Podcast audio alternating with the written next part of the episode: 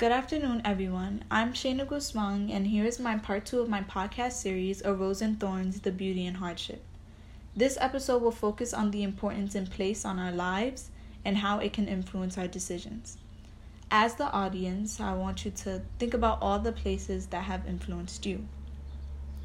I honestly think a place does not have to be a tangible location, it can be a state of mind or feeling.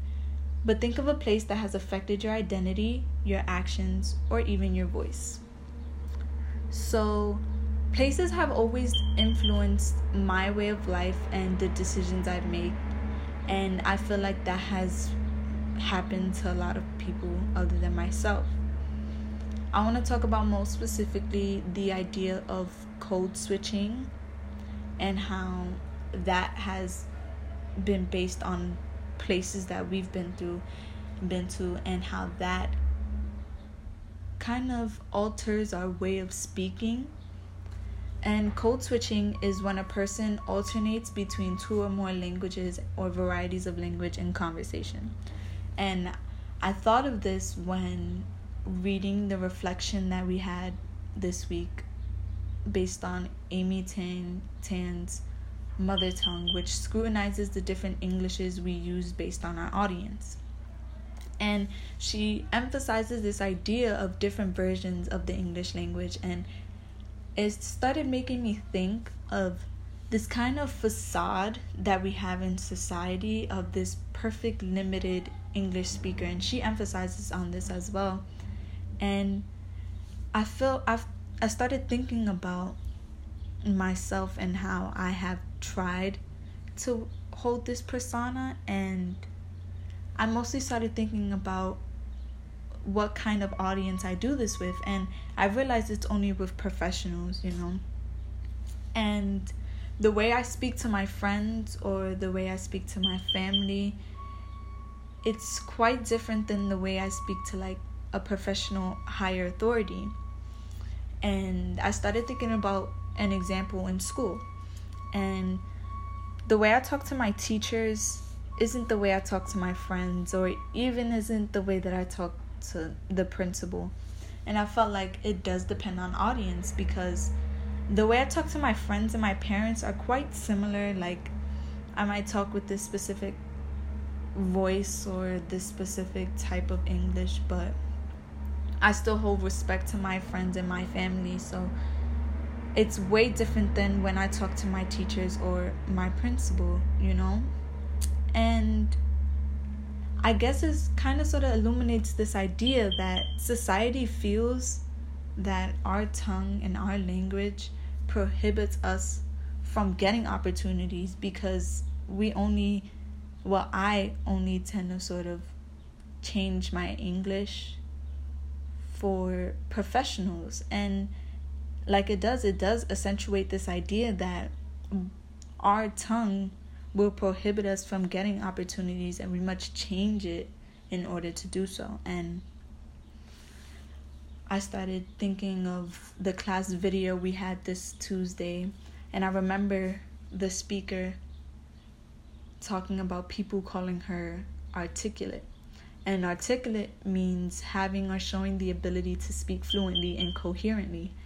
And something that we do, well, I supposedly we speak fluently and coherently when I'm speaking to somebody who applies that type of energy and would, I feel like, would connect with me more if I use that type of language and this comes from the practice we do of code switching.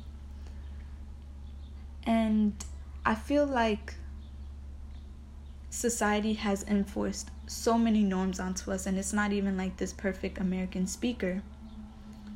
It's so much more, and it reminds me of how the Garcia girls lost their accents, which we read last year, and it talks about one of the sisters named Yolanda who didn't want to go to school because she was bullied based on her accent.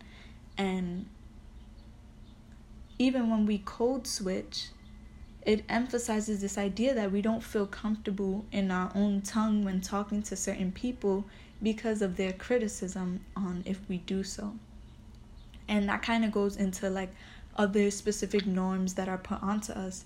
For example, I remember reading The Case of Reparations, which talks about how African Americans aren't supported by our system and our government.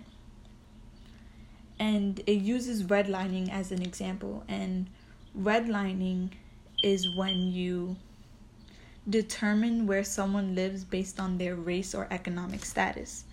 And he uses places like Chicago that are densely populated with African Americans and what these people do are is they use these lines to push people of color away from white neighborhoods and enclose them into impoverished neighborhoods to separate black and white people.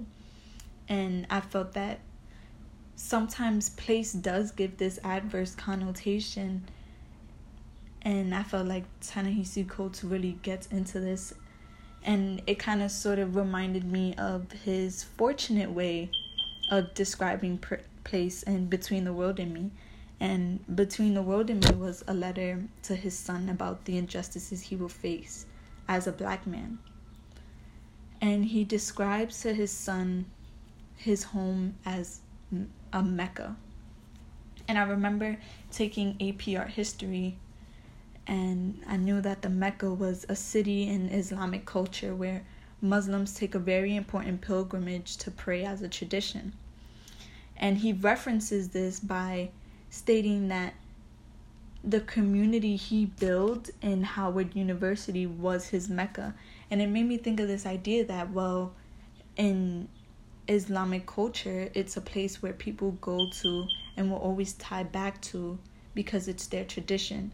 And I felt that his Mecca symbolizes a place where you feel a sense of belonging and a part that you will always come back to. You know? And the idea of place, it's a very hard concept to grasp. Um, there's certain times where you want to distinguish your identities because of the how society is and those norms, but there's certain times where you feel like you need to push those together, but it's kind of hard because those are conflicting.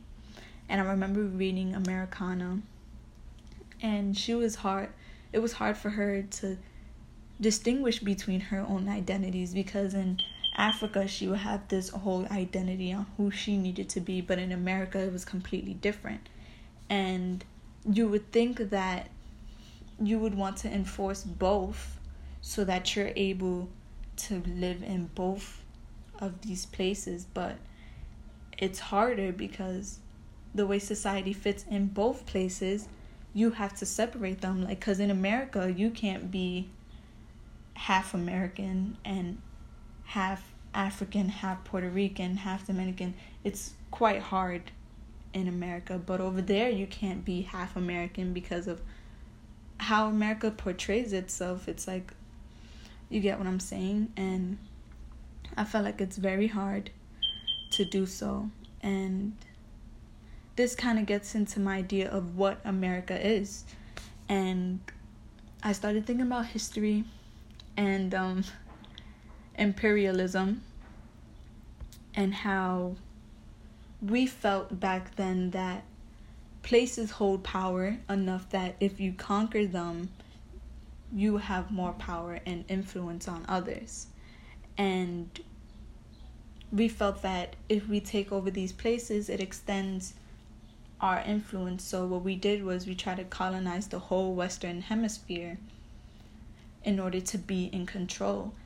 And it kind of emphasizes how important places are that the more you have or the more control you have of the place, the more power you have and i felt that that was something that was really important because how places really influenced our whole history you know and i don't know i started thinking about the future and with like college you know and even though it's like always been a like a big life changing moment like college i rem I started thinking about this article that we read in physics this week and how, like, people of color were faced with discouragement because of their race. You see, because there's a lot of financial challenges preventing people of color from attending the best programs for well specifically for physics because that was what we were learning about and it started leading to this idea that African American students were being discouraged by their professors and their faculty of several departments because they were questioned on their choice of major. And I, I guess that I wouldn't say scared me but made me realize like how not easy the world is. And like now I'm getting into this step where I'm being independent even more independent than I was before because it is college and I would have to deal with this. And I know there are many institutions that don't discourage African Americans but I know that there's a human problem in society where it's at the point where we can't even change society. Society even though we want to change it so bad and we've tried so hard, it's going to take so much time to change how society is. And it started in the article, started emphasizing this idea that what we need to do is acknowledge the goals and the values of these faculty members who discourage African Americans and pro- provide like propo- proposals according to that. And in order for us to like have more bachelor degrees in physics and it's this idea that sometimes we feel that we can't even change what's happening and we can't change the systematic oppression that people of color face. So we have to grow accustomed to it and adapt to it in order to be greater. And you know sometimes that conflicts me you know. But you know something that i want to focus my my growth and my identity on because i have to code switch myself you know. I have to like incorporate how important home is to my decisions. I have to you know master this type of skill that i was never taught because society taught me that my tongue and my language isn't good enough to speak to like higher authority. And it kind of influenced my growth. Not even kind of like it did influence my growth because i felt that now that i've realized how detrimental code switching is on who i am and my tongue that i need to embrace it now on and i feel like now that i've understood it while graduating, I can go into college and like, you know, face it. Cuz I know places like college are influenced by the norms of society even if they aren't in the favor of people of color. But it's good that we have acknowledged and recognized the system and how society is through like code switching or through the books that we've read or even through history or like the case of reparations like those are important ideas that have like helped us realize the obstacles we will face in the future not knowing the obstacles that we have faced now because of everything that's going on with like riots and the murder of George George Floyd and I feel like being from the Bronx has influenced me. I feel like I've grown a part of a specific culture and that ties back to my idea that places have always influenced our way of life and the decisions we've made. And I started thinking of I'm sorry, I started thinking of random family just now and how knowing that in random family it's a Puerto Rican family and I'm Puerto Rican and how they grew up in the poor streets of the Bronx even though it was a different time period, I still connected to them because even though theirs had a really unfortunate connotation with like the protagonist Jessica on how she felt that at home she wasn't given love or money.